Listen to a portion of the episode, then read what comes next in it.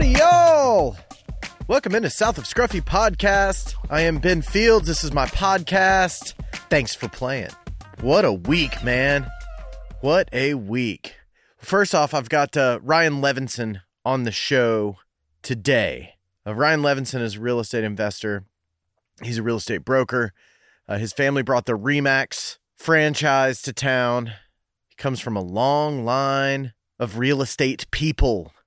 And I thought we'd talk to Ryan because the housing market is absolutely nuts. And that's not specific to any particular place, it is nuts everywhere. But I thought we'd talk to Ryan about this specific market, Knoxville, Tennessee, the one that he works in and invests in, and just kind of get a feel of what was going on all over the place, using our little corner of the world as a little microcosm. It was a fantastic conversation. That's coming up in just a second. Uh, you guys, you guys liked the the Scott West thing. I think uh, last week's show with with Scott West. Uh, I got a lot of feedback on that one, man.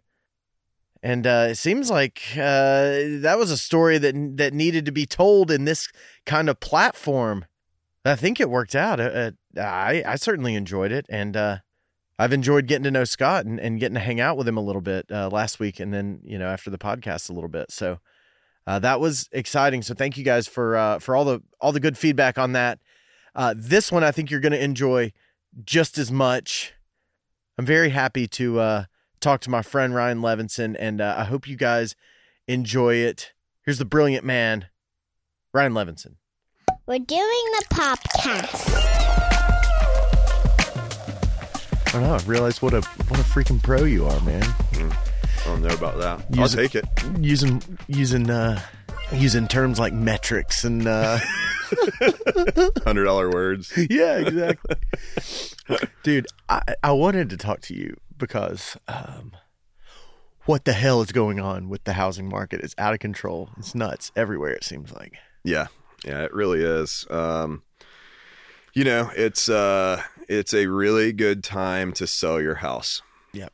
But you got to buy in the same market, unfortunately. Yep, and that is the, uh, you know, that that's where a lot of people in Knoxville right now, because what's happening is so many people are moving here that the like inter inter county inter Knoxville moving has kind of slowed down because it's taken the ability of people who you know need to sell their house to buy another house they can't do that because they don't have anywhere to go and Right. so many people call me and and ask you know is now the time to sell and it's like yes but are you looking to like go into temporary housing Right. for a while or yeah. Or do you have another house to live in? or do you yeah i mean it, this would be a good time to move into your parents house Yeah. you know and get inherit your parents house um so yes the market is just really out of control and it's uh, it's a product of a couple things. Um, one of which is just a ton of people moving here. You know, it, that I think Knoxville was ranked number 14 by United Van Lines as far as uh, immigration patterns, Hmm. which is huge. I mean, there's a lot of s- cities and states out there, and uh, Knoxville ranks in the top 25, which is pretty strong.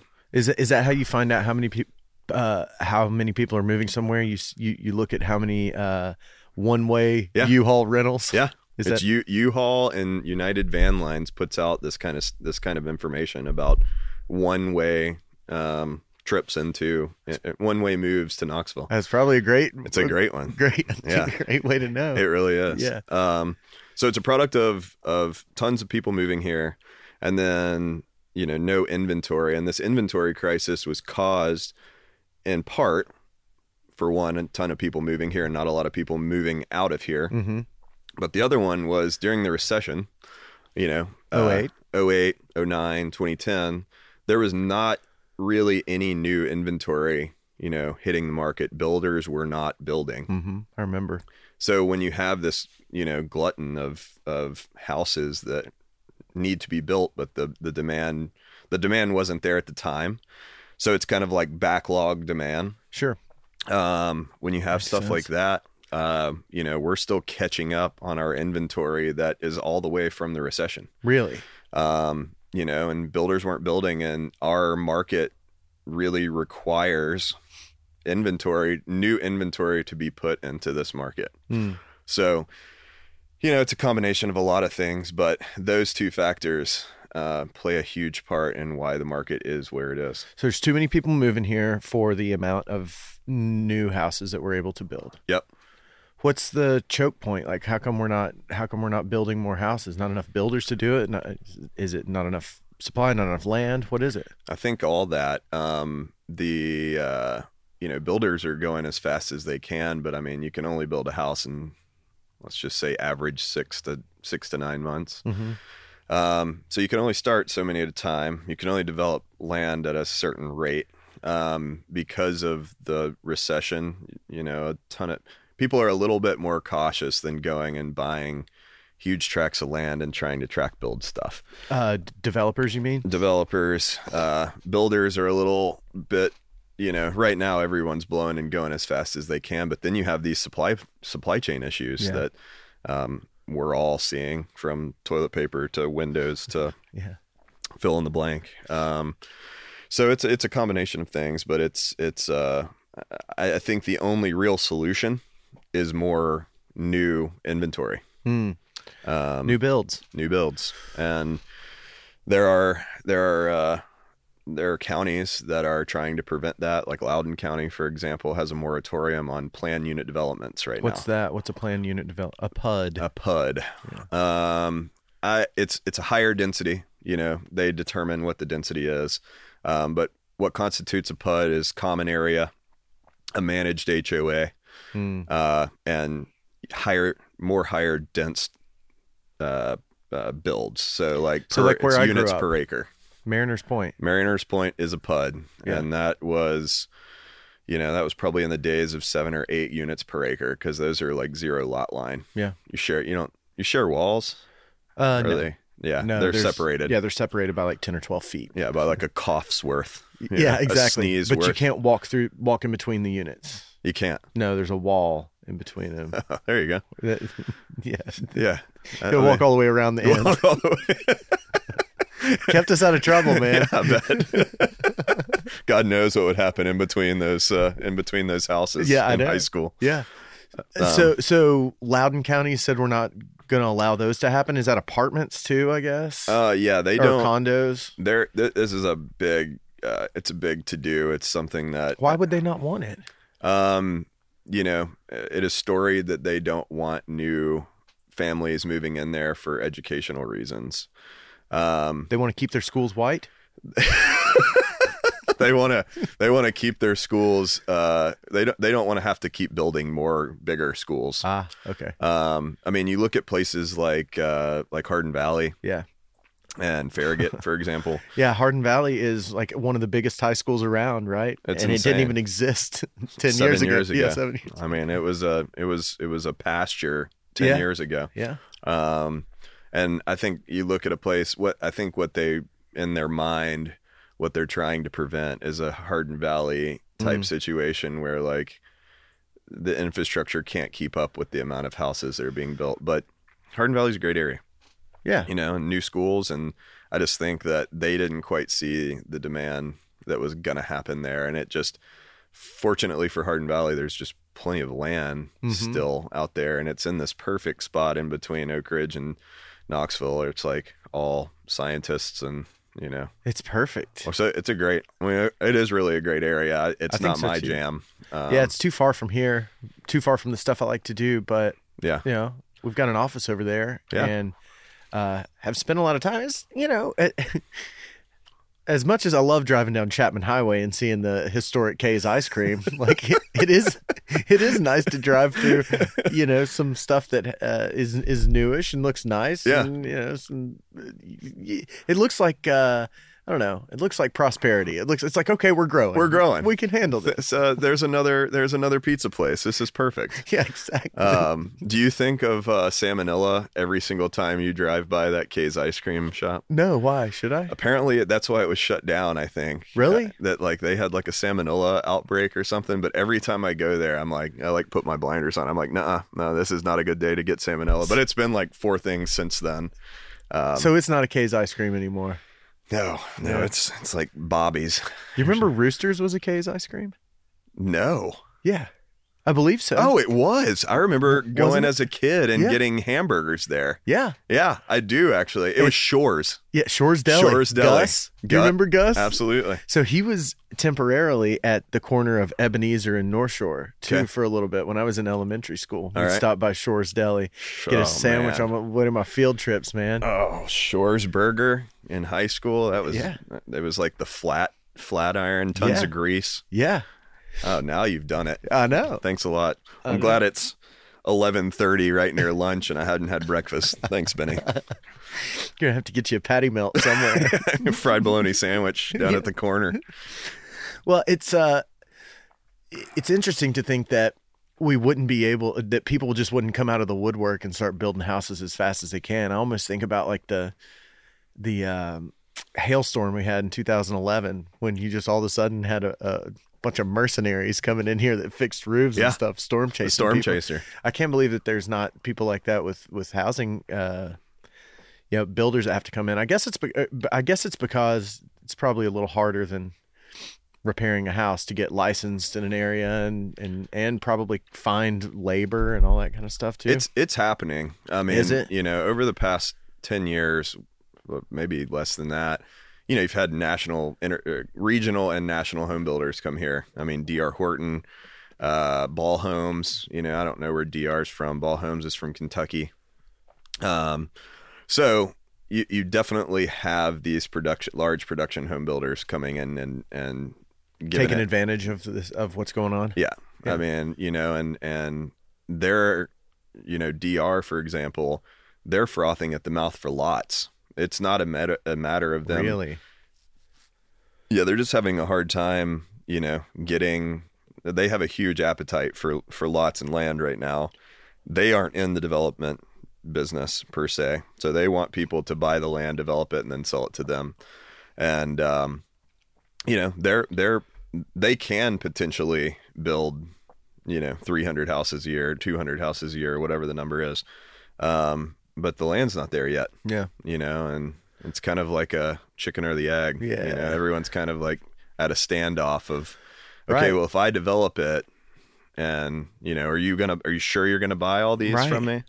And it's a risk, you know, because I think everyone has in mind what happened during the recession. I was gonna say everybody's still probably a little gun shy. Everybody, you Yeah. know, and, and I knew a lot of builders. I worked for a builder during the recession. Um, you know, a lot of people took large fortunes and made them small ones pretty quick when they're sitting on, you know, inventory that's not selling. So as a builder, you know, there's a, there's a big financial risk there. So, you know, you want to think, oh, let's just blow and go and build as much as we can as fast as we can. But, you know, it felt like the recession happened pretty quickly Mm-hmm. um, you know, it was a long build up, but then when it happened, it like dried up pretty quick and then everything kind of turned off real quick. And to be honest with you, with the pandemic, we were scared to death that it was going to do that. You know, I mean, like we t- to see a market shift happen in, you know, two months.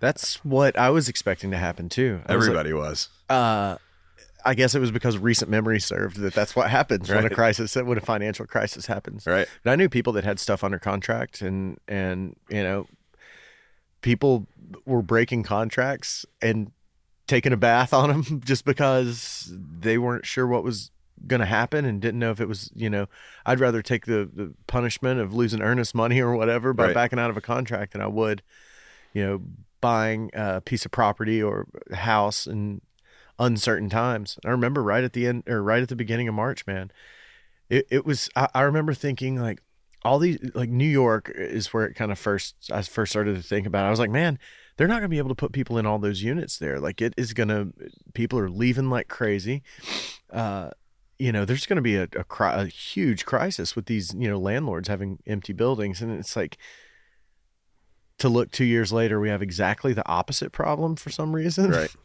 Well, I think commercial is what really took the biggest, you know, shot to the chin yeah in that time of uncertainty because everyone went home. All these companies were trying really hard to make rent payments and you know, or or get government subsidies to make rent payments. Um, you know, I, I know commercial, especially office, um, office and retail. They, they they puckered up pretty good during that time. And I'm sure, I mean, I, I would think that office probably would have been are the ones that are going to feel it the most. Like you think retail is probably going to come back, but all these companies that are realizing, hey, You can send these guys home and I don't have to pay for toilet paper. Yeah. And uh, I keep when going back to toilet paper. That's all right. It's, it's okay. I know a guy who lived in uh, uh, lived in San Francisco, lived in Silicon Valley, working for Stripe, the uh, Yeah. the credit card Yeah. processing company, and they offered him a ten percent pay cut to move wherever he wanted in the world and work from home for the rest of his life. And he took it and moved back home. I, w- I mean, I totally would. Right? Yeah. And to like a 10% pay cut in Silicon Valley, you move to someplace like good old Knoxville, Tennessee, Yeah. and he's living like a king here. He he isn't that what we want to do is make California money Yeah. and, and pay. Knoxville pay, prices? Pay Knoxville, take pay the uh, income tax here, Yeah, and uh, exactly. or lack thereof, and uh, that, do you think that's part of it too? yeah, People moving here uh, because they can now work anywhere and Tennessee doesn't have a state income tax?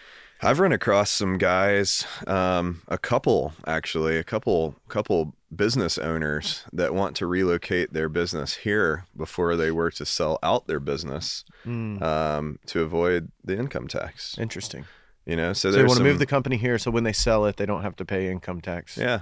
to the state yeah, on whatever their gains were. yeah.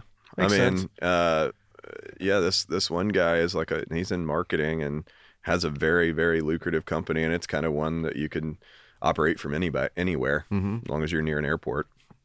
And uh, one of his big drivers was coming here, setting up permanent residence, so he could take the tax shelter. Hmm. You know, and places. I, I mean, I work with a lot of people from like Illinois and California, and you know, most of the people who I've worked with over the past year, like I said, not a lot of like of my clients, my friends, we're not moving because we can't. We can't. It's hard for us to upgrade. So you're getting people from moving in from out of town. That's who your new clients are. Yeah, totally. And um and most most of the drivers, so there's clearly political drivers. Sure. Um but a lot of people, you know, tax rate, whether it's property tax or income tax, that's a huge reason that they're moving here. I mean, like at Chicago, you know, Illinois, apparently the taxes there, I don't know, but apparently they're astronomically high and they come here and feel like, you know, I, on on like an MLS brief,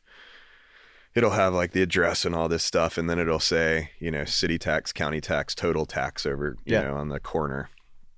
And like oftentimes they're like, Oh, 3,000, 3,000, is that three is that monthly? And I'm like, no, that's three thousand a year. And they're like, what?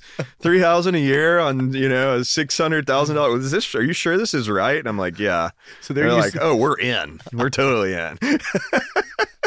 but the fact that they would think that it's you know three thousand bucks a month because they're used to that. Yeah. You know. I was, I was Um, talking to my buddy a couple days ago uh, about he's he's selling a piece of property in Middle Tennessee, south of Nashville, La Vergne, I think it is, Okay. somewhere like that. Yeah. And uh, it's it's a big pro- it's a family farm, and he's selling it, and and uh, a company from California wants to buy it. Probably build houses on it, develop it, something like that. But uh, you know, they're sitting here haggling over fifty thousand dollars, and it's you know, it's in the millions of, of this uh, of of what it's going to sell for. Mm-hmm. And so my buddy said that he he just got on he just got on uh got online and looked at where their office was in California. And then looked at then got on Zillow and started to look at like a three bedroom house right around where their office is. Right. He's like, "Are you guys really shaking me down over fifty thousand dollars when if, when what you're willing to pay me for this farm would barely buy you a house, you know, a block away from your office?" Not to mention the fifty grand they probably have in like the center console of their car. You know, exactly. like quarters. Yeah, people that move that are moving here from California, New York, it's it it's got to be such it's got to be so nice for stuff to get cheaper for once. Stuff never gets cheaper. Never. This the housing houses aren't going to get any cheaper after No. this, are they? Has your house ever gone down in value? Thank, thank God. Let me knock on wood. Uh, but it just doesn't seem like it does. I mean, No. it seems like it's just like stuff never gets cheaper. no. I mean, you have commodities like gas and stuff like that go up and down, but like but I think this is that's a good theme though because I think this is what is the new normal when Yeah. it comes to property values and cost of construction and all that stuff is you know wood and lumber and windows and all materials were fluctuating but you know it's like taxes they're never going to come you know when they're 800 bucks a board foot and they go up to 1600 we'll never see 800 again What is that metric? I don't know what a board foot is. Like I've heard of stuff like uh like measured by the square foot. Yeah, so uh, you know, and I hope that I don't get uh, Too far in the weeds? Too far here, because I don't. I, I more or less, it's how they quantify uh, wood commodities. Okay. So, like, you How know, much wood it's going to actually take to build the house? or or so that's that's on a that no. So uh, you know, X amount per per board foot is just the metric that they use for uh, valuing that commodity, what whatever it is. So it's like it's like cotton per bale. yeah. Or what per pound or whatever they sell cotton. Oil per barrel. or oil per barrel. It's Okay. it's X amount per per board foot. Okay. Um, you know, and that went up.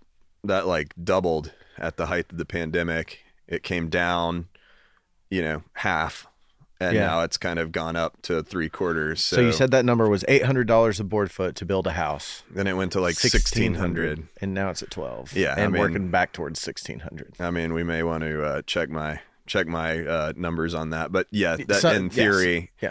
it went up twice. It went up, you know, double and came down half, and now it's at three quarter. Well, what's it doing to home prices on average? Uh, it's, I mean, it has to drive them up, Right. you know, and and also what that causes is builders not wanting to put inventory into the market until it's done or close to done.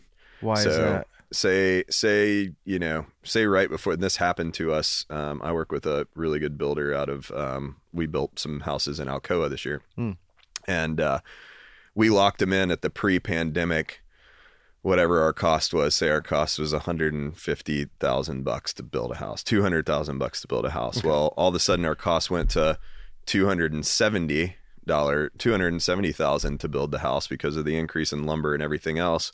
But these people were locked in at the rate that we thought was a good you know profit for us. So pretty much it just like sucks the builder's profit Yeah. out of the deal. Hmm um so like builders are pretty they either they either don't put the house on the market or they put something in their contract that says if we get a x percent increase in materials then we pass that along to the homeowner Sure. and a lot of homeowners Don't like that. don't like that I, I, You know? I would be ner- It's like a variable interest rate or right something. it really is it's like an adjustable rate like Yeah. all of a sudden you know uh, and, and it's of no control you know it's it, it stinks for the buyer hmm but it also stinks for the builder Yeah. you know i mean the builder you know the builder hasn't caused those prices to go up um so i mean i see both sides of the equation Sure. but as a buyer i it would it would make me pretty nervous to It do It It would that me too. you know So what about uh what about so because houses are so much more expensive to build, that means that ones that already exist, the value of those goes up, right? yeah Eh, across the board. across the board So what are you what have you seen in the last two years? Because I, I think I bought this house three years ago and I was I was it was kind of like, oh man, the housing market's crazy right now. You know, this is I can't believe I'm paying this much for for you know this house and and then that looks like nothing, Nothing. compared to what we're seeing now. Yeah. So what's happened in the last year or the last two years, if you were going to put like a percentage on it of I so uh, Hancen Sale, who is our government affairs governmental affairs director, puts out housing data every month. Um, he does year over year data. He does you know pretty much a good snapshot of of our market, and uh, just in year over year, uh, February to February, because that's what our numbers are right now. Um, median home price has gone up twenty five percent. wow Um, you know, in so, the last year? so that's you know it, it's it's appreciation, I guess. You know, twenty five percent appreciation, but I think that's a product of a couple things. The lack of inventory, you know, I mean, it is pushing prices up. Uh, I don't know if I want to go and tell a lot of people that our market appreciated by twenty five percent. I, I Why don't. not? That's a big number, and places that I knew that appreciated like that prior to the Great Recession were places that had enormous bottom drops out of them. You Mm. know, like when the market when the market checked in, you know, 08 09, Yeah. the market checked in places that had, you know, like Phoenix and Vegas where a $100,000 house was now a $200,000 house and then the market dropped by 50%. Uh, you know, that wasn't exactly, I mean, yes, it was a loss of value for the people who bought at the top, but it was just because of this in, huge increase in value Hmm. in a short amount of time. So when the market checks, you know, Knoxville didn't experience that when we had the recession. Uh, home prices did not necessarily drop; they kind of flatlined. Hmm. But at, at that time, Knoxville was a three to five percent appreciation market Is that year over year? year over year, Okay. and and it's always and it's almost always been that. Okay. It's been a very insulated, safe market where, you know, we don't have huge appreciation, but in that same vein, you don't have huge depreciation. Yeah, it's like it's like taking a conservative approach to investing. Yeah. it's like uh, buying treasury bonds. Yeah. You know, like it, it's, they're not sexy, Right. but they're safe. Can't that really mess stuff up? Um, when housing prices do, or when housing value does go down, I'm thinking of like, did you follow the Evergrande thing in No. China? No.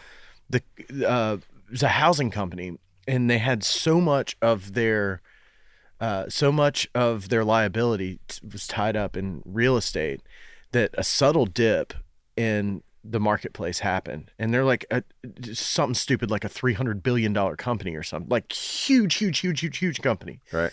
but because such a there there was a small small drop in what their uh what they were borrowing against was valued at and all of a sudden they were upside down because because all, all of all of their uh all of their collateral was in real estate which Yeah. had just been devalued by 5% and really screwed them up 5% on 300 million is, I'm not a math guy, but it's a, it's a big number. Yeah, and I, I really, I mean, it may not have been a three hundred billion dollar company, but it was in the, it was, it was more than a, it, it was in the like, it was in the double, maybe triple digits of billions. it's huge. It's insane. Yeah, it is enormous. Um, so then, what is? I've just looked at like Nashville over the last ten years, and I've seen you hear about the tall and skinny thing, and how they'll go buy a house, knock it down, put three tall, skinny houses on it. Yep. Uh, and that was kind of their approach to developing in densely populated areas, getting more people in there. Um, and it seems like we're a little bit protected from that in Knoxville with like the MPC, the Metro Planning Commission, and the H1 overlay and the historic areas where you can't. I mean, maybe you can. Can you go in and just knock down a house and build three more? Uh, probably not in the you know historic overlay areas. Uh, you know, and they're doing a lot right now to uh, to kind of rework the codes. You know, Knox planning. MPC is now Knox planning. Oh, okay. Um, and you know they're doing a lot to try to protect the areas that need protecting. I mean, I think historic overlays play a really important part in preserving the history of the area. You know, to somebody from France to come in to Knoxville and be like, "Wait, you know, this is your historic overlay. The Yeah. houses were built in 1920. Yeah. that's history to you." They would think that's hilarious. they're like, this is practically a new build. Yeah. You know? um, but I think, you know, it's important that they, that they, um, you know, keep historic places historic. But I think that, uh, to answer your question, I haven't seen a lot of that. I haven't seen this whole knockdown double the double the lot thing, but in Nashville, I mean, it's everywhere. Yeah. Um, I think it's probably a product of we still have the ability to go out, not up. Mm. Um, you know, right now. Yeah, I was in I was in Powell on a shoot a couple days ago at a new construction build. Yeah. There are a couple new neighborhoods up there that I mean, they're just building as fast as they can. fast as they can. Yeah, nice Yeah. little neighborhoods with sidewalks and you know. Yeah. But they but you're not building that. You're not building that near the city center. No, You know, they're going north of town Right. by you know, 10, 12 miles. I think uh, I think you'll see a lot of growth going. You know, if the if the moratorium gets lifted in Loudon County, there's still, you know, Farragut has now bled to the Loudon County line. Uh, you know, North Knoxville has now bled up into Powell, and hmm you know, it's just going northward. I think Straw Plains is probably a place that you're going to see. I don't see a lot come up there, but now with like the East Towne Mall, Amazon, and all that stuff, uh, you know, Straw Plains isn't removed, isn't like far removed anymore. You know? East Knox County is kind of a hidden gem. I agree. Like you go down Riverside Drive and go through there back at uh, what's what's that uh, road? Uh, starts with an A. Uh, I forget what it's called. Near Forks of the River back there, but you start like winding through there, and it's, it's like really man, pretty. Yeah, it's like how did we not screw this up yet? Give us time. Give us There's time. Surely Yeah. we can put some breweries down there. a couple couple breweries and some tall and skinnies, and we'll be in good shape. Yeah. Are you seeing um are you seeing people leaving Nashville in favor of Knoxville? Because I've always thought we would kind of see that as Nashville grew and people that lived there forever started to not recognize it anymore. But I guess they've got Chattanooga as kind of a release valve too. I think um, yeah, I'm seeing a lot of the like investment groups who uh, had invested in Nashville are now almost priced out along with everybody else in Nashville. So they've moved to like Chattanooga. And I always say, you know, welcome to Knoxville, set your clocks back five years, you know? So like, uh, what, whatever we're seeing in Nashville about five years from now, we'll start seeing in Knoxville. Yeah. Um, but I think people are. I don't get a ton of people who are moving here from Nashville per se, but I think a lot of people who had looked at Nashville are now considering Knoxville as an option because they're just seeing that it's more affordable and you know not as crazy. I mean Nashville, man. I, I went there.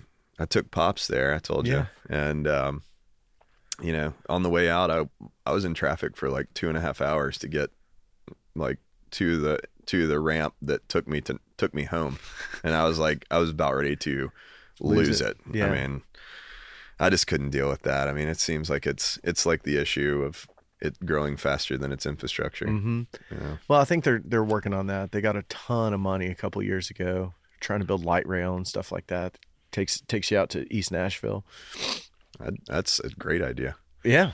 I, I'm pretty sure when I think it was when Haslam was still in office, put through uh, a good amount, a, a earmarked a good amount of money uh, for public transportation because they grew so much faster than their infrastructure could. but really I've got this answer. like. Uh, I've got this uh, idea in my head from where uh, uh, people move from from L.A. to Austin, right? Yeah. But I think that's happened a lot because Austin's kind of the art city, but people are tired of the um, people are tired of the California. Well, Google's in Austin now, right? Yeah, there's a ton of stuff there. Big a little company. I don't know if you've heard of it. Google. Yeah, which they actually have a place on uh, on, on Venice Beach. Also, they so they Silicon Valley, Silicon Beach. They moved down to Really? Venice Beach. Yeah, moved like a thousand or more employees to Venice Beach.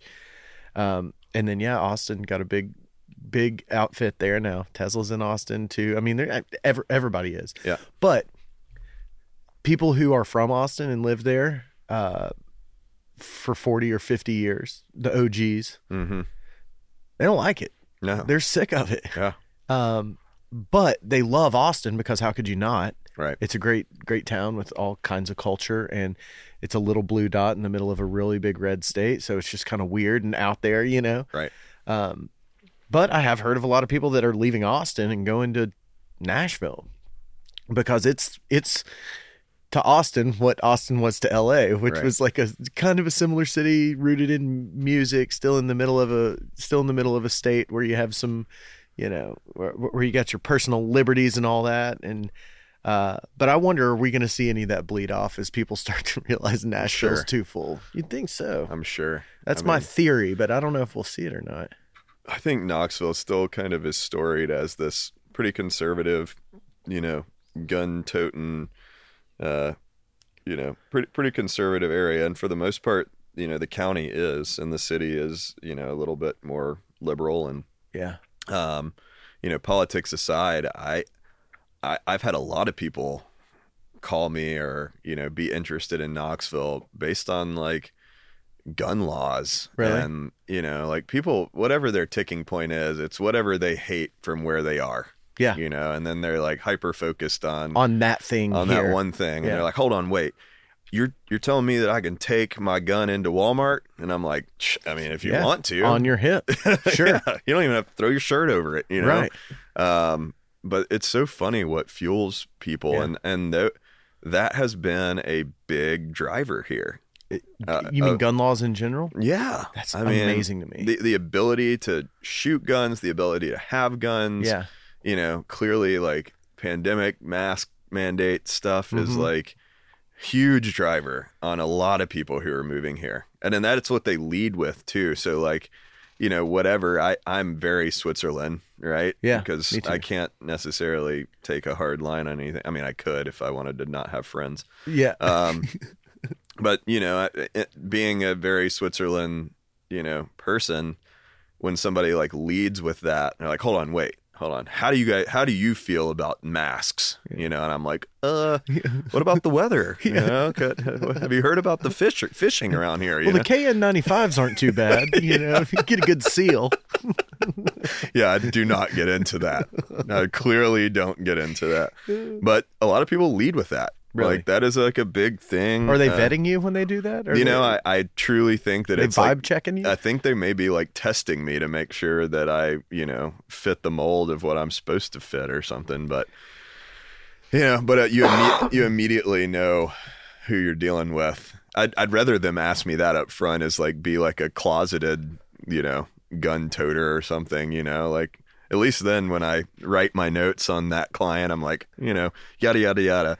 Uh, anti-masker, you know, whatever, like gun-toting anti-masker yeah. No, um, which is fine. I, Sure. you know, heck, I, I'm, I, I, I'll, I don't care. I don't really care what you believe. You Yeah. know.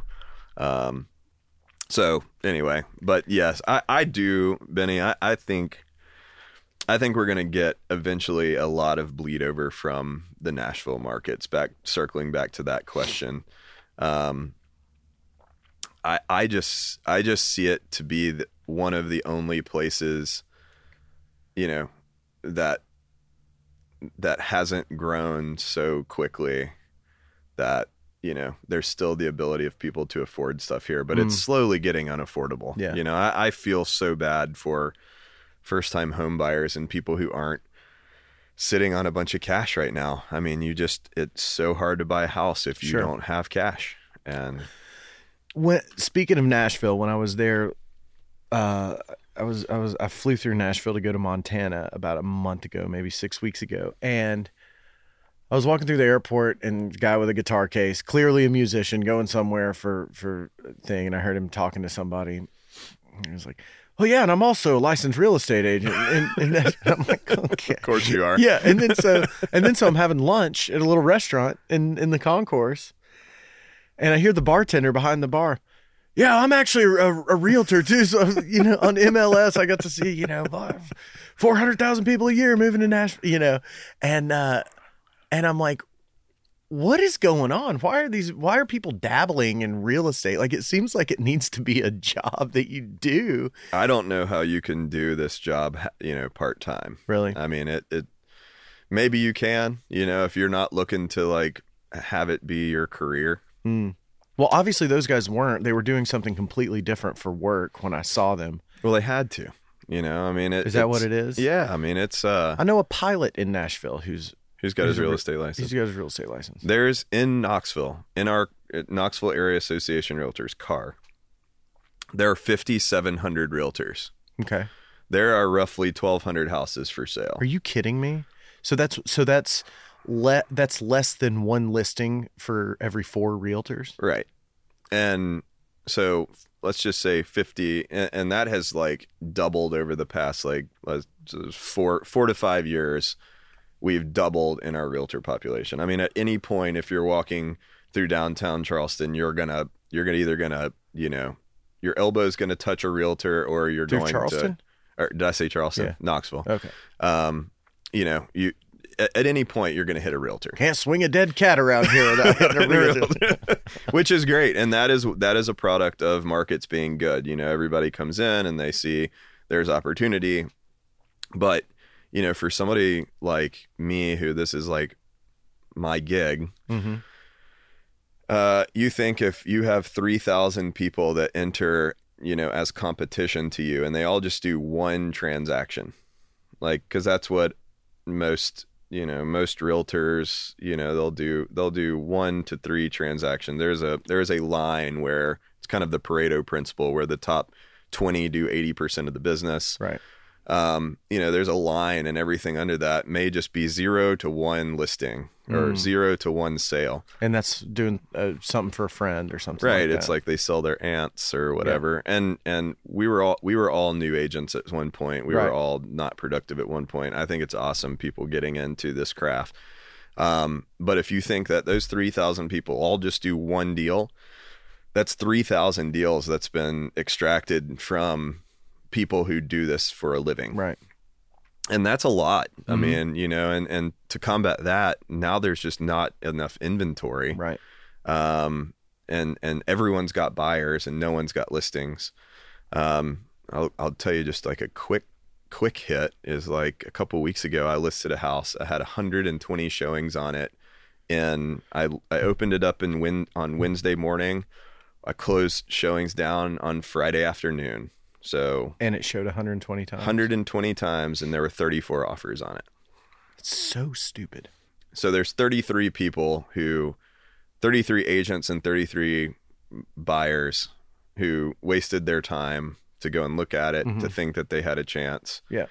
yada yada yada Mm-hmm. and that's pretty normal now Really? especially i mean depending on the price point but everything you show up at a house now that just came on the market and there are 10 to 20 cars outside people just lined up waiting to get in Yeah. I've been in that situation before, um, and I always feel like that that means something. Like maybe maybe that looks like a really sweet deal, you know, Right. if too many people are looking at it. Is but so if I'm if, if there's 34 people that put offers in on that house, hmm and one person is the one who who gets the deal done. I mean, how what do they do to set themselves apart? Is it money only? Is it only money? no No, I there's mean, it more can than, be. There's more than that. There's more than just money when it comes to making an offer on a house. Absolutely. I mean, you know, that it, to some people it's money. You know, I mean, if it uh, to to a seller looking to maximize the their profit, that's Mhm. money. But there could be to a seller, there could be something like they're trying to buy a house and they need sixty days rent free in their house in order to buy something. Mm. So that's you know they're called terms. So uh, you know terms can be something different. The type of financing is played into it, whether or not it's an FHA or a VA or a cash or whether it's conventional financing. So those are all elements of an offer that you need to have cleaned up. For one, uh, the ability, and I wouldn't do this. I, I hate the idea to do it to my clients, but you know, for that one that had 34 offers on it, you know, they waived the appraisal and waived the inspection, right? Yeah, the the the people who got the who got whose Yeah. offer was accepted. And it was a it wasn't as it was a lesser price than other Mhm. ones, but But it was a safer deal. it was a safer deal. It was a safer deal for the seller. Right. And they're the ones who make the call. And, you know, it's Mm-hmm. it's our job to explain all of the different scenarios. you know, like uh, not having a home inspection is a huge risk uh, for know, a buyer. for a buyer. Yeah. Not for a seller. The seller, it's great. Love it. Um, unless that you've like not disclosed something that comes back and bites you. But I like to believe that people are good in general. Um, but you know, to waive a home inspection, you're taking a big risk. You know, but in order to win, you may have to do that. That's what's crazy is that this new climate is making people take very des- desperate and some might even say reckless measures Yeah. in order to get what they want or get what they need Yep. because They they need a place to live. yeah yeah I mean, you know, they're out in the pop up, uh, the the Yeah. pop up tent. yeah uh, if they're not in a house, and yeah the only way, the only way that you know you can really compete is by doing something, you know, wild. I mean, I was having lunch with this lender.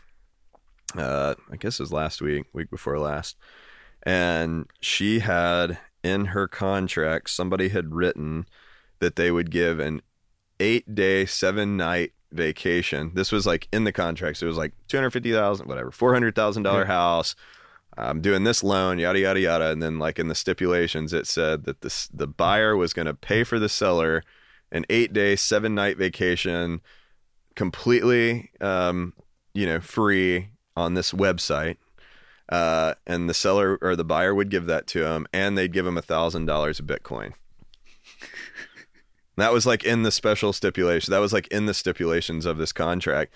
And the lender was like, "How the hell? What? How do I get that through underwriting? Yeah. you know, like what do I do with this?" And I I, I follow this hilarious. Um, it's called the broke agent, but it's a hilarious. Uh, A meme page. yeah, it's it pretty much is like a Instagram guy Yeah. that's like gotten famous from making fun of our lives as realtors. Yeah. and somebody had put in um, like tacos, like tacos for life or Yeah, something. yeah. and I even said I've I've said you know. I'm gonna put that into a contract, and it's gonna be the one that that like gets it to fail because they weren't taco people, you know. Like- and my Bodie, my son, Bodie was like, "Yeah, Dad, you got to ask them what they want because they could want hamburgers, you know." go. And I was like, "Thank you, son." The wisdom. The of, wisdom of a nine year Yeah, old. of a nine-year-old. Well, dude, you have this uh this pedigree uh of of doing what you do. It's kind of a family business, right? Yeah. I mean, you came from it, right? You grew up around it. It's called predestination, Yeah. I think is what they call it. Um, yeah, uh, my my grandparents did it. Uh, my grandfather had one of the first brokerages in town In It was- Knoxville? In Knoxville. So your family's been around here for a minute. Yeah, yeah. Uh, Powers Realty is what it was called, and that was probably in the 50s and 60s. I don't remember off the top of my head. Uh, 57 maybe. And it was know. a real estate brokerage? It was a real estate brokerage back when there was like 12 realtors in town. And then uh, my grand my grandfather passed away. My grandmother ran it. She talked my dad into coming uh, to to to help her at Powers Realty, and then they shut it down. My dad was at like Century 21 and Volunteer Realty and uh, a bunch of different places. And then in 1987, he bought the Remax and has like. You know, he's he's he's kind of like the goat. I mean, Yeah. you know, he he's done all sorts of stuff. So When you say he bought the Remax, what does that mean? it's a franchise. So he moved the Remax franchise here. Right. And then that means that you have a bunch of realtors under the Remax. That's correct. Yeah. So Shingle. you you work you work under the franchise, and Mm-hmm. with that you get a you know technology and training and all sorts of stuff. the back end stuff, The billing, all stuff. the all the all the infrastructure that helps the business run. right. So your dad brought the franchise to Knoxville Yep. and started to hire realtors to work with him. Yep. And uh, that was in '87, and I joined him in 2007, I believe. Did your dad sponsor any baseball teams at Farragut as all, kids? all all of them. Really? Up on the hill. Yeah. Absolutely. Did we play baseball together as kids Probably. uh, up there? Did you? Were you on one of the Remax teams? Oh no, I was I was on uh, I- was on the Jeffrey Photo Lab. the. Jeffrey. Photo Lab. Yeah. Brian Brian Jeffrey, man. Yeah, yeah, Um, exactly. Did you play with Brian? No, I didn't. I think he was a little older than me. Yeah. Um, yes, my dad had like Sponsoring baseball teams. little league Sandy K. Yeah, I mean, a lot of pe- a lot of people still have like they'll like send me a picture of like their old Remax jersey. You yeah, know. it's all coming Uh, back to me Yeah. now. Jeffrey's photo lab. There was ton. There was a, Affordable dentures was one of them. don't put me on the affordable denture team. Whatever you do. They you were know? good, man. They were Jeffrey's gas. Photo. That was uh that was the athletics, right? Were you the A's? well. This was when there was like a half travel team, half rec team. Yeah. So that would have been Knoxville Stars. something like that. So like we would we would play a league. We we would play against all the teams in the league, but we would also travel and do tournaments on the weekend. Yeah. So it was probably a little bit after you were gone. Yeah. So you were a stud. I don't know. Yeah. Don't don't, wasn't- don't short sell yourself here. I was 12, you know. Yeah. Well, look at you now. Yeah. I got cut from my so- from my high school baseball team as a sophomore. Look at me now. Thanks a lot, coach. Yeah, thanks, coach. Made me hang out with all the losers playing lacrosse, man. All most, the- most fun I ever had. and uh ultimate frisbee. Yeah, yeah. Some ultimate. So, Um, so your dad's got the the Remax thing, and he's got. And this is in the '90s, right? Yep. At yeah. that time? So Late he- 80s, early 90s. Yeah. But your mom was in the game too, right? She was. She was actually the uh I always some somebody I think I was in kindergarten or something like that and somebody had asked me, you know, what do your parents do? And I was like, well, my mom works really hard cuz my mom was she's a she's a mind mule, man. She, she I I remember that she would leave on like Thanksgiving. Like we would be like sitting down for Thanksgiving dinner and she'd be like, "I we'll be right back. I have to go show a house or like Christmas gosh. or something. So I was like, I'm never going to do that. I never want to be like her. Right. Like I love her. She's She- the hardest working lady ever. Yeah. But I never want to like leave on Christmas to go show a house. Right. So anyway, she worked all the time. So when I was getting interviewed for Tate's um, in kindergarten, To go to school at To Tate's, go to- to they, go to school at they interview the student. oh yeah, the principal Miss Tate interviews you, and uh, she was like, "So what is your mom and what do your mom and dad do?" And I was like, "Well, my mom works really hard, and my dad just uh, sits with his feet up on his desk all day." And like from that point on, my dad was like, "Damn it," you know, But Busted. to me, it was true. Like he came in and he was always politicking, and I Yeah. didn't, I didn't know, you know, what he did, but that's what he's incredible at, you know, and that's part making of the sure job. making sure everybody else is doing their job at peak performance. Yeah, and making sure everybody's happy and making sure everybody's, you know, uh, he's a cheerleader. He's like the best cheerleader ever. And my mom is just a hardworking lady who, you know, slung real estate, and she's she's uh she's just a hardworking hardworking thing. But so anyway, I swore that I wasn't going to do it, Yeah.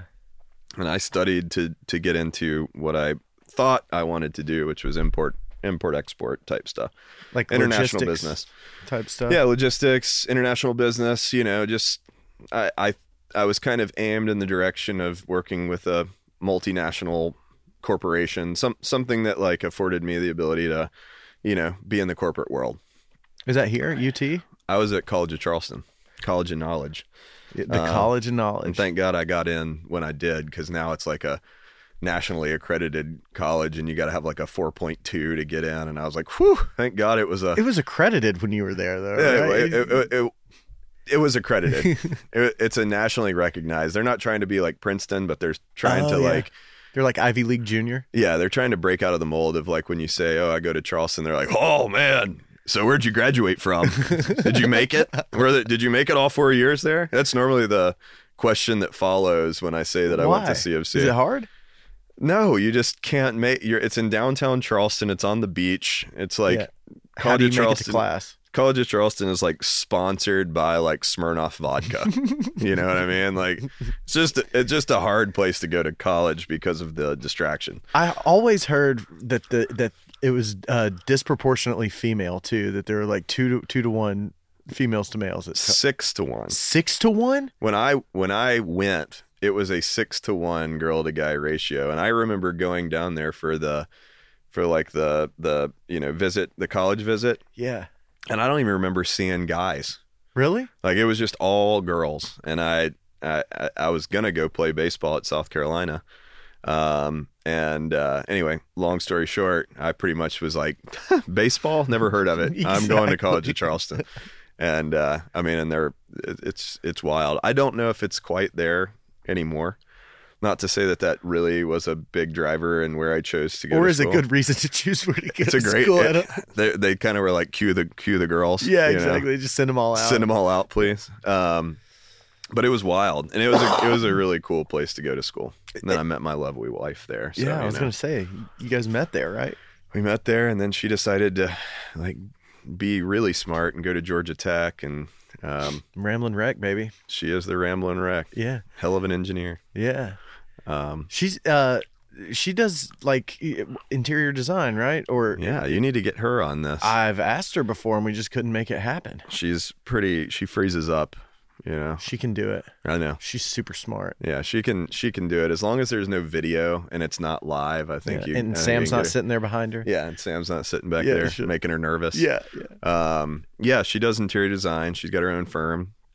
Um, does incredible work. She tries to, you know, keep it in her lane, which is historic renovation. Um, Gotcha. But What's she'll that? do everything. What's historic renovation? Like making it look like it's always looked? yeah, timeless. Hmm. Um, you know, still making things nice, but like not making it to not. Ma- she's not a big trendy person. Yeah. You know, you won't see her do like shiplap. That's exactly. You know. Oh, yeah, I was gonna say. She she's not the, dabble in shiplap. She won't do she won't do a bunch of shiplap, but I mean, if you wanted to, she probably would. Sure.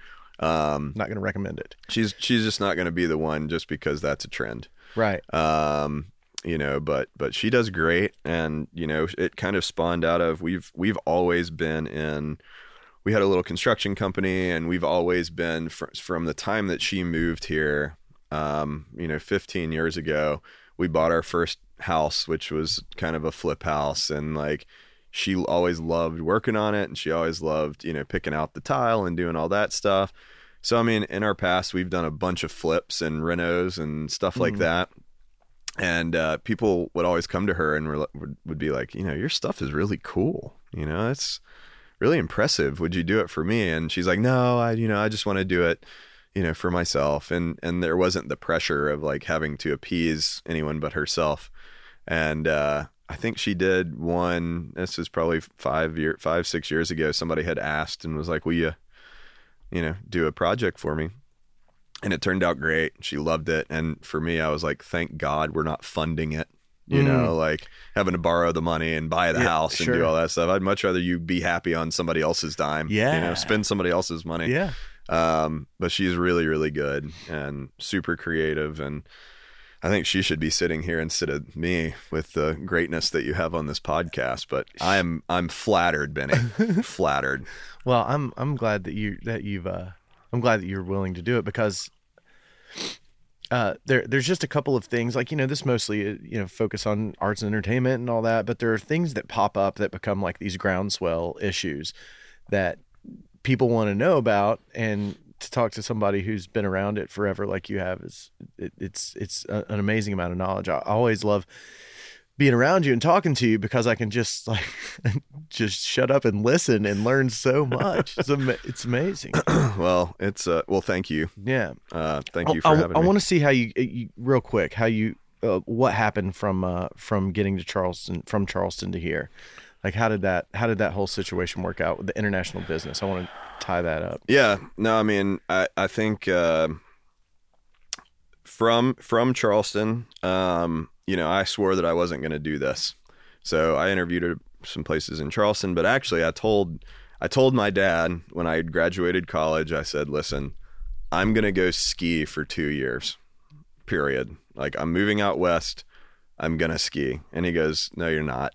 You know, you don't have any money." And I was like, "Oh, you know," and I'd bought a house in college In Charleston? in Charleston, in James Island. Nice. Uh, well, my parents are in real estate, so like they were like, "You're not paying somebody else's mortgage," so Yeah, they that- co-signed on a house for me, oh, and nice. um, had a house in James Island. And uh, anyway, sold it, and I made like twenty grand. Yeah. There you And, go. you uh, can ski on that. Oh, uh, dude, I bled twenty grand. That lasted me. It lasted me about a year and a half. No way. and Good with for you. with ski tickets and rent and everything like that. I mean, we I made it work. And so the first seat, like I just I graduated in December. I moved out there like January. Where'd you go? Steamboat. Oh, nice. Um, I was heading out to California and uh, stopped in Steamboat and saw a friend and then never left. Is And, uh, don't you? I mean, like, we got kids, we got houses, we got school. Like, those are the days.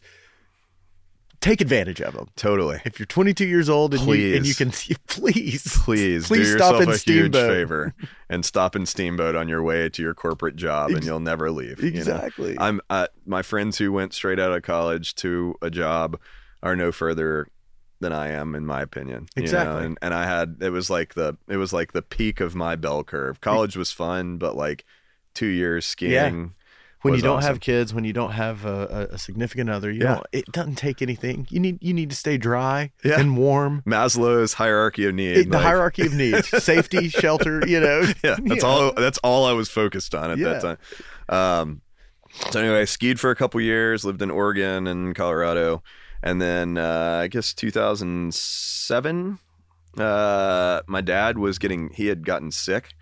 Um, he had just like a GI issue, and like he was having trouble managing the company, and yada yada yada. And he called me and said, "Just come. You know, real estate's awesome. This was before, like before the." the Great Recession. He's like, real estate's awesome. It's probably like it is right now. You were making all this money. And I I finally moved here and like the, the month later, Yeah. The Great Recession started. Your dad's like, "Come here, man. They're these subprime mortgages, man. they're- so good. You they're so- That you just have to state your income. Yeah. That's all you have to do. Yeah. You don't have to prove you don't need any pay stubs. You just say I make 500,000 and they'll give you a loan. It's awesome. Yeah. Um And so you get here, and two weeks later, the Bottom economy drops out. crashes. Bottom drops out. Um, I think my first year in real estate, I made uh, I made like nine hundred and sixty eight dollars or Wow. something like that. Um, so anyway, um, natural progression was that you know I came into my parents' company with a background of knowing you know with a business background. So like, and at that point. You know, the company was struggling a little bit, and we had to make hard Remax in general? Remax and everybody. I mean, Yeah. everybody's income was struggling, and we kind of had to make like an executive decision of what to do with the firm, and that was unfortunately having to get rid of agents because they weren't paying. Yeah. Um, so we kind of just had to make a hard cut. And uh, he asked me for my help, and then didn't like what I had to say, but he did it anyway. And like you know, we made it through the recession, which was, as a real estate company, that was a really hard time. I'm sure. Um, you know, we were paying out of our pocket to keep our employees paid and that kind of stuff, and it just ate our lunch. Sure. Um, so that led to one thing and led to another, and now this is my like 15th year in the business, and uh, you know, I constantly think about other things to do, and then I'm like, wait, this is like I'm good at it, you know, most of the time. Been doing it forever. Been doing it. Not don't know if I'm really qualified to do much else, you know, but um, what What are the things that you think, like the personality traits, or because I've I thought about it. Of course, everybody thinks about doing real estate at some point. yeah. um, you know, what are the what are the things that you didn't know ab- about the personality traits you needed to have, or uh, or whatever? What makes a good a good real estate agent as far as a type of person? Um, you know, you, extroversion is one that Yeah. you kind of have to be okay asking people for business, getting out there. Uh, you need to be pretty patient. Um, you know, have patience for people, uh, have patience for the situation. You know, you kind of have to have the ability. It, it, you know, they always say like, oh, you know, go into real estate, you know, you work for yourself and yada yada yada, and uh, that is not the case. I mean, yes, you can say no to somebody who wants to go and like look on Saturday mornings or, you know, whenever your Mhm. family time is, but you're also eating what you kill. So like you work, I always say that I work on everyone else's watch. Mhm. Like everybody else controls my schedule. Granted, if I want to take a Wednesday off, I don't have anybody to ask. You know, Yeah. I can go do it. Best part and the worst part about it, right? It really is. Um, you know, but but personality traits I think is, you know, being able to get out and talk to people. Um, being able to be flexible in situations. Um, you know, having the hunger to constantly learn because I've never had two days that are the same. And like I, I'm a principal broker, which means that in the hierarchy of real estate, I'm the one in charge of the agents underneath me Mm. right? So there's an affiliate broker, which is most realtors, and then the principal broker that is kind of the boss. Hmm. There there isn't a, a chain of command really, but I'm in charge of what all they do. Hmm. And I've never I mean, every day I get something new. Every a question from an affiliate or Yeah. I mean like and it and it can range from something so trivial, menial, you know, that you're just like, really? Why do you just use your brain and think Mhm. to something like, you know, just a couple days ago I had one where a lady called and this guy didn't want to buy uh, or was was hesitant to buy a piece of property because he had heard from the neighbor that there were a bunch of slave graves in the top left hand corner of this of this thing and she was like well what do i do and i'm like uh don't call an archaeologist. yeah, like, don't build a house there. Yeah. I mean, like you know, but uh, no two days are the same. So I mean, like you, if you're somebody who craves structure and you uh, crave a constant income, it is not the business for you. right. Um, you know, you can structure your days as best as you can. You know.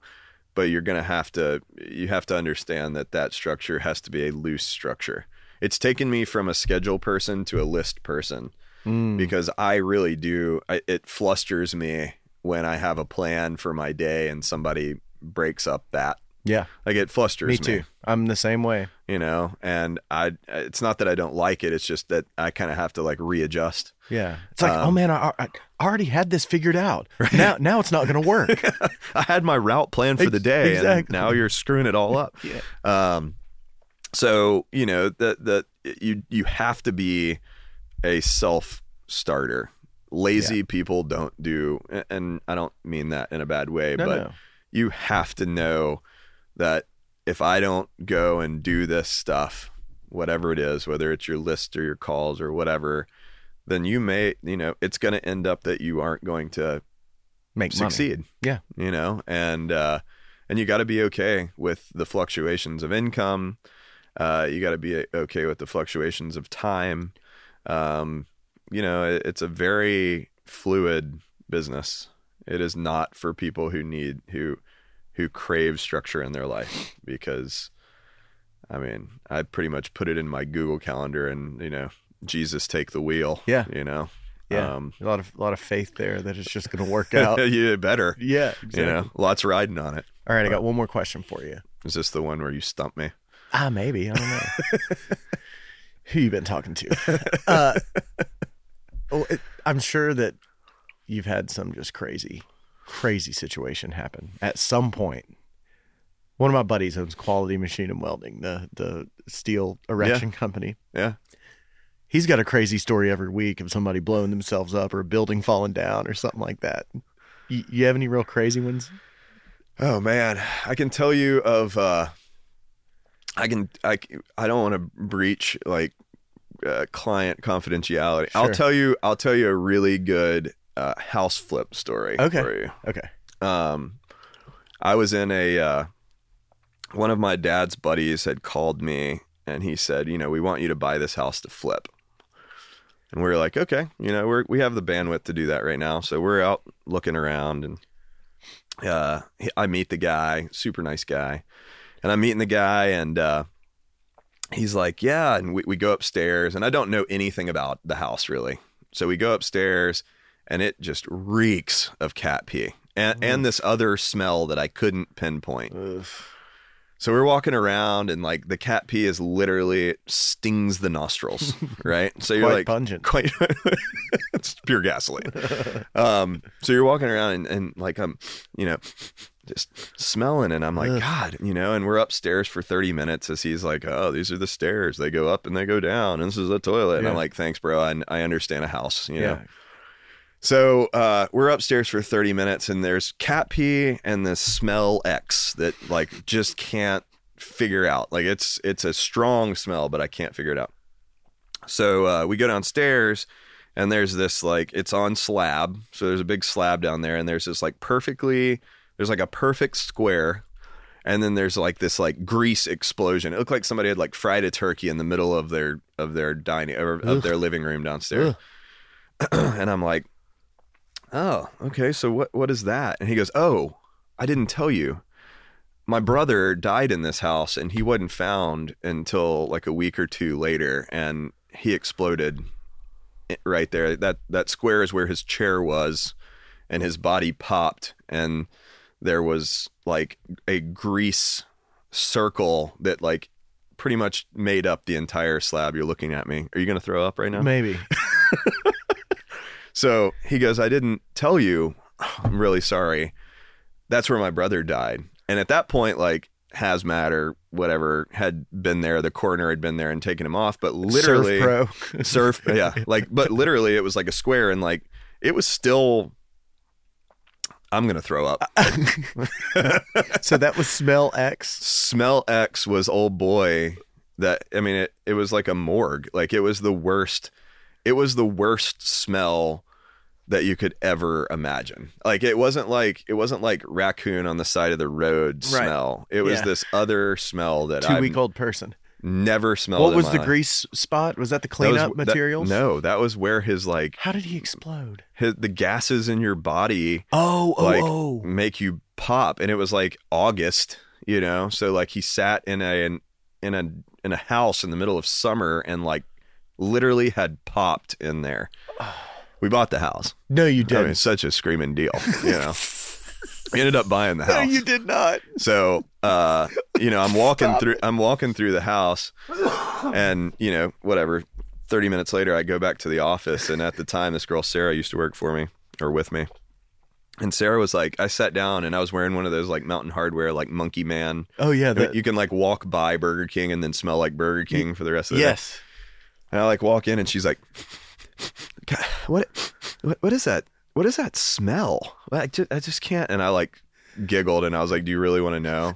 It's person. I was like, "That's dead person," and she was like, "Uh, uh, uh," you know, starts dry heaving. But no, no joke. That entire renovation, uh, if I went to check on it, I had a jar of Vicks VapoRub, and I would literally pack my nostrils with Vicks VapoRub, and it the the smell was so strong that you could still smell it by breathing through your mouth. And that has been I've told that story a few times, but that has been the wildest. I mean, wild stuff happens all the time in our business. Yeah. That was the weirdest one. And the fact that this guy, who is the nicest guy ever, let me be in that house for 30 minutes. And he was like, oh, by the way, that's Bill. well, was Bill, you know? Like, how, what? I hate you. We could have, we could have stood outside, you know? And I just smelled it and it like, if I smell anything like it, I go back to that like dark spot. It's Yeah. like a it's like a core memory. Did you did you uh did, did you have the wherewithal to uh, offer him condolences for his brother while you were standing there? of Were you so mad about it? of it? course, no. I was. I, I, there's some honesty amongst thieves here, you know. I was like, sorry about your brother, but we're gonna have to p- power wash him out the back door, please, you know. But it was just like, I mean, Of course, we bought it. It was a screaming scre- deal. screaming deal. Been crazy not to. Seriously, I mean, what el- what other incredible opportunity do you have than buying a house that a dead guy was in? But then, of course, you know, like the neighbors all told the girl that like bought it, you know, and like The bill exploded down there. yeah. But I mean, like you know, there's not a we we disclosed it, you know. I Yeah. think it's something that you need to know. But I mean, it took us months to you know get get that. defumigated. it. Was awful. I mean, we probably we probably had 40 gallons of Kilz in What's- that house. What's that? Kilz. Yeah, the stuff that you like put on the wall and any place that like has smell issues. Ah, okay. Um, you can paint this like it's kind of like a uh, neutralizing Gotcha. paint. Yeah. Um, Probably some lime in there. uh, muriatic acid.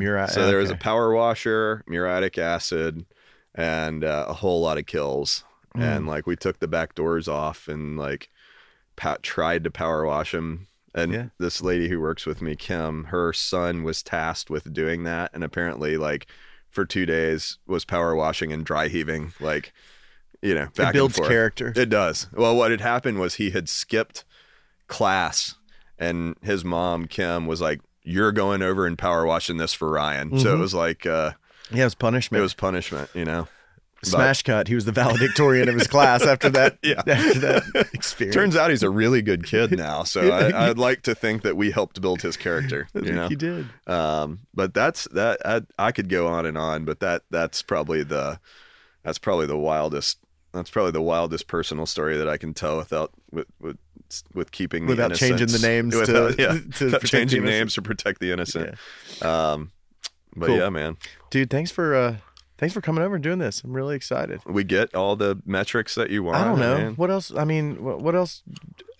I don't know. We got off on a tangent, didn't Yeah, we? we did. But I mean, that's awesome. Um, What's going crazy? What's what? What are some other things that we didn't we really talked about like, the median home price. Um, went up twenty five percent. Here's a good one. That Okay. fifty percent, so half of the houses sold this year in our market, which is a which is a which is mini countings, thirteen county MLS, 12, 13 county MLS.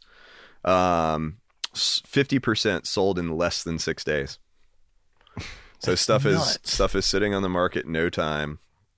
Um, Wait, so that means an offer was accepted in less than six days. yes, That went that went that through. went pending. That's not closed. So generally, yeah, it closing takes a month to close Yeah, fifteen to thirty days. Yeah. So Um, fifty percent of the fifty percent. of the houses that went on the market sold in less than six days. Yeah, fifty percent. Um, and I will say another little plug as people you had asked me about, you know, costs going up and stuff. Interest rates are going up. Hmm. Um, so they expect interest rates. You know, it's trying to combat inflation and all this Yeah. stuff. They raise, the Fed sets it right, and it goes It's- up quarterly. it's is tied to the ten-year Treasury. okay. um, more closely than the Fed raising rates. But yes, the you know, wholly speaking, yes, the Fed can raise rates. Um, but you know, it's always the past couple years it's hovered around three, three and a quarter. I think it just raised to about three point eight, and they expect another increase to be coming by the end of the year. Mm. So, you know, it, that's not a big deal. Four percent money is still super cheap. Yeah, I mean, when our parents were buying or building a house in not in the '90s, they're paying credit card interest rates. on sixteen percent. 16, 18 percent Eighteen percent. You know, so on a, which is, I mean, makes me feel so grateful now. At least that- it's not that. that's significant. It's huge. Um, I mean, we took a point off our interest rate by refinancing hmm and took five years off of our loan, keeping the same payment. You know, Right. it's like, which turns out to be a ton of money Yeah. over you know the life of the life of a loan. To think that if you raise raised it by twelve points, It, it is a lot of money, and I mean, you know, so so interest rates going up. What that really does is it takes. Um, now, clearly, it can increase your payment if you're staying in the same price point. But what it does is it takes inventory that may, you know, you may be a eight hundred thousand dollar buyer, Mhm.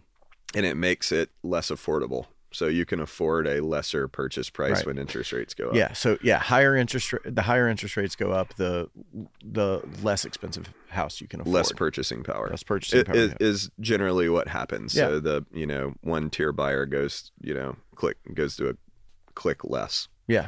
Um, but other than that, man, I I you know people kind of ask us all the time, what do we see the market doing? And you know depending on this, what Russia you know the the Russia Yeah. situation does, um, I I just don't see it slowing down that much over the there's just so much demand here um there's so little inventory there's you know REITs which is real estate investment trusts and big big investors coming in and buying you know houses for rental now there's just a lot of demand for this area and until that chills out i don't really see that our market's going to chill out i mean I, I hope it i hope it levels out a little bit and inventory you know uh, pretty much demand and supply equal out a little bit but um you know as a whole i i feel like we got another couple years of good at least Still not a bad time to buy though, right? I No. mean, even though it is more expensive now than it was a year, two years, three years ago,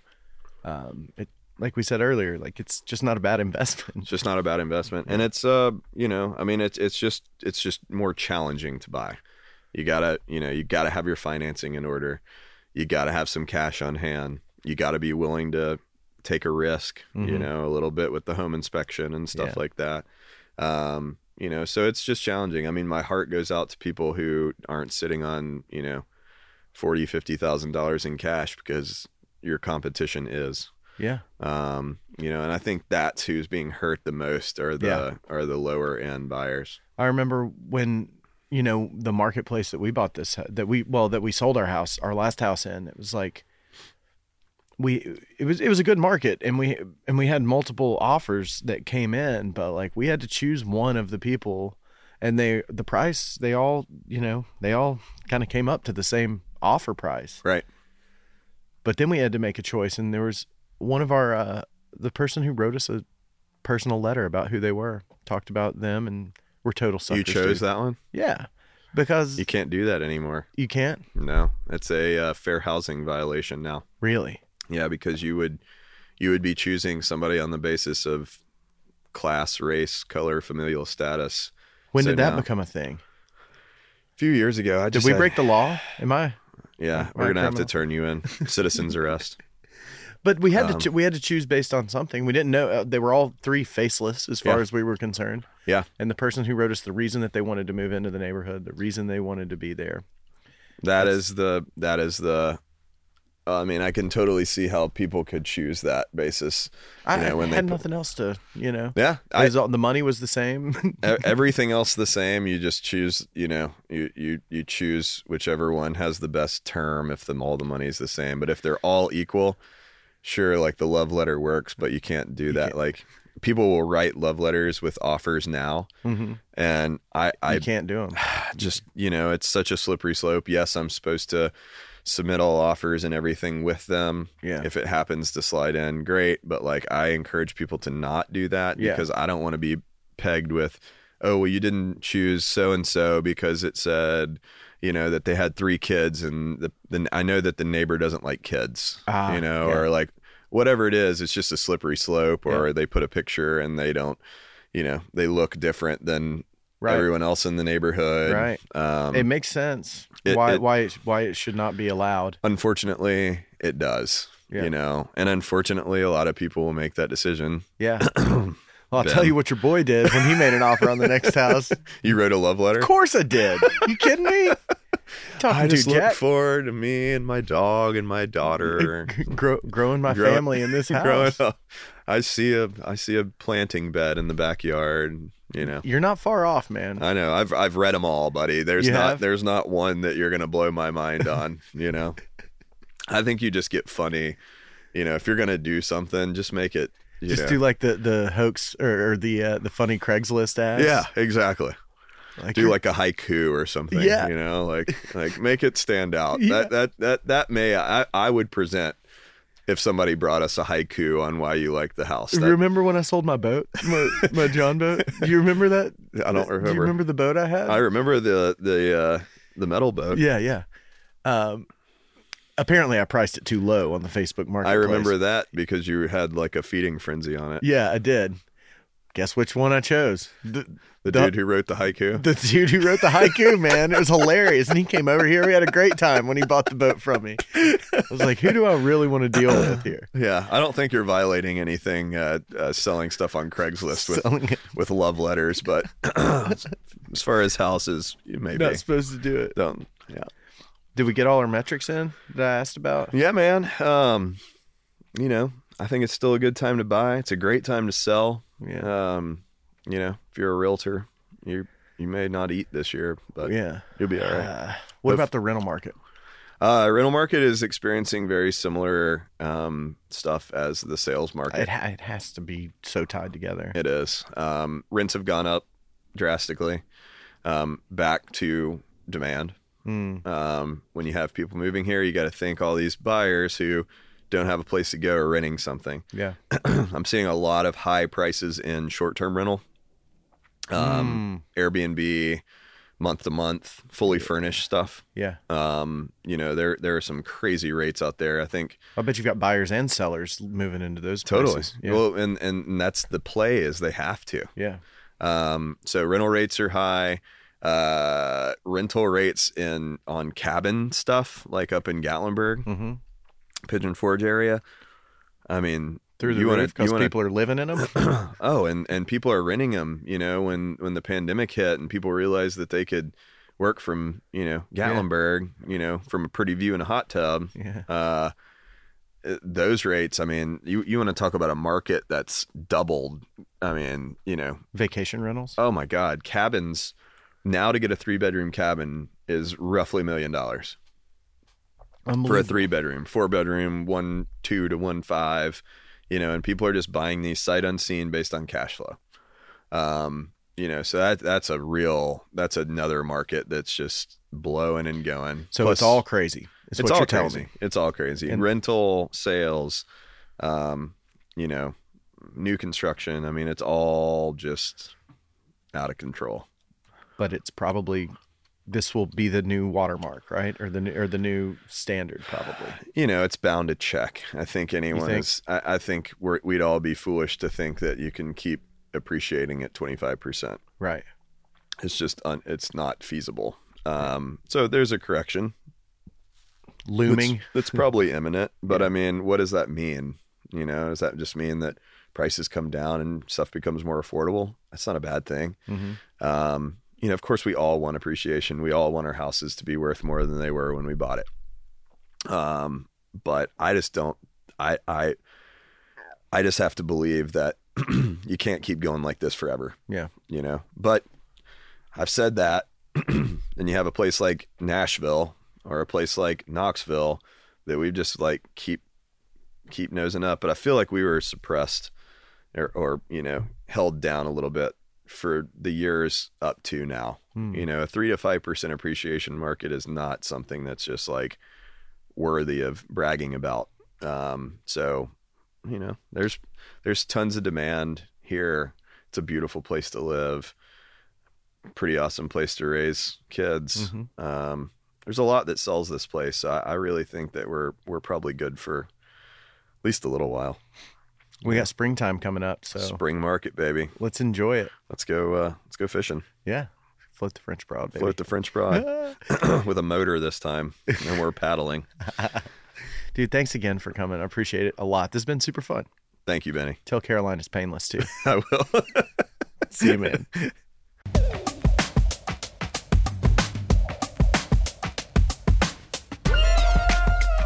All right.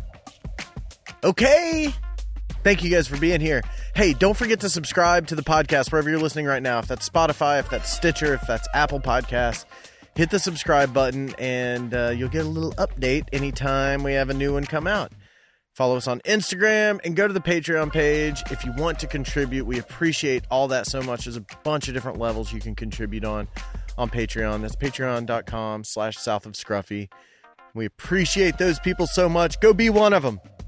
Get out there, be somebody. Thank you all. Take care of each other. Take care of yourselves. We'll talk to you real soon, all right? Pitchwire. Play a man out.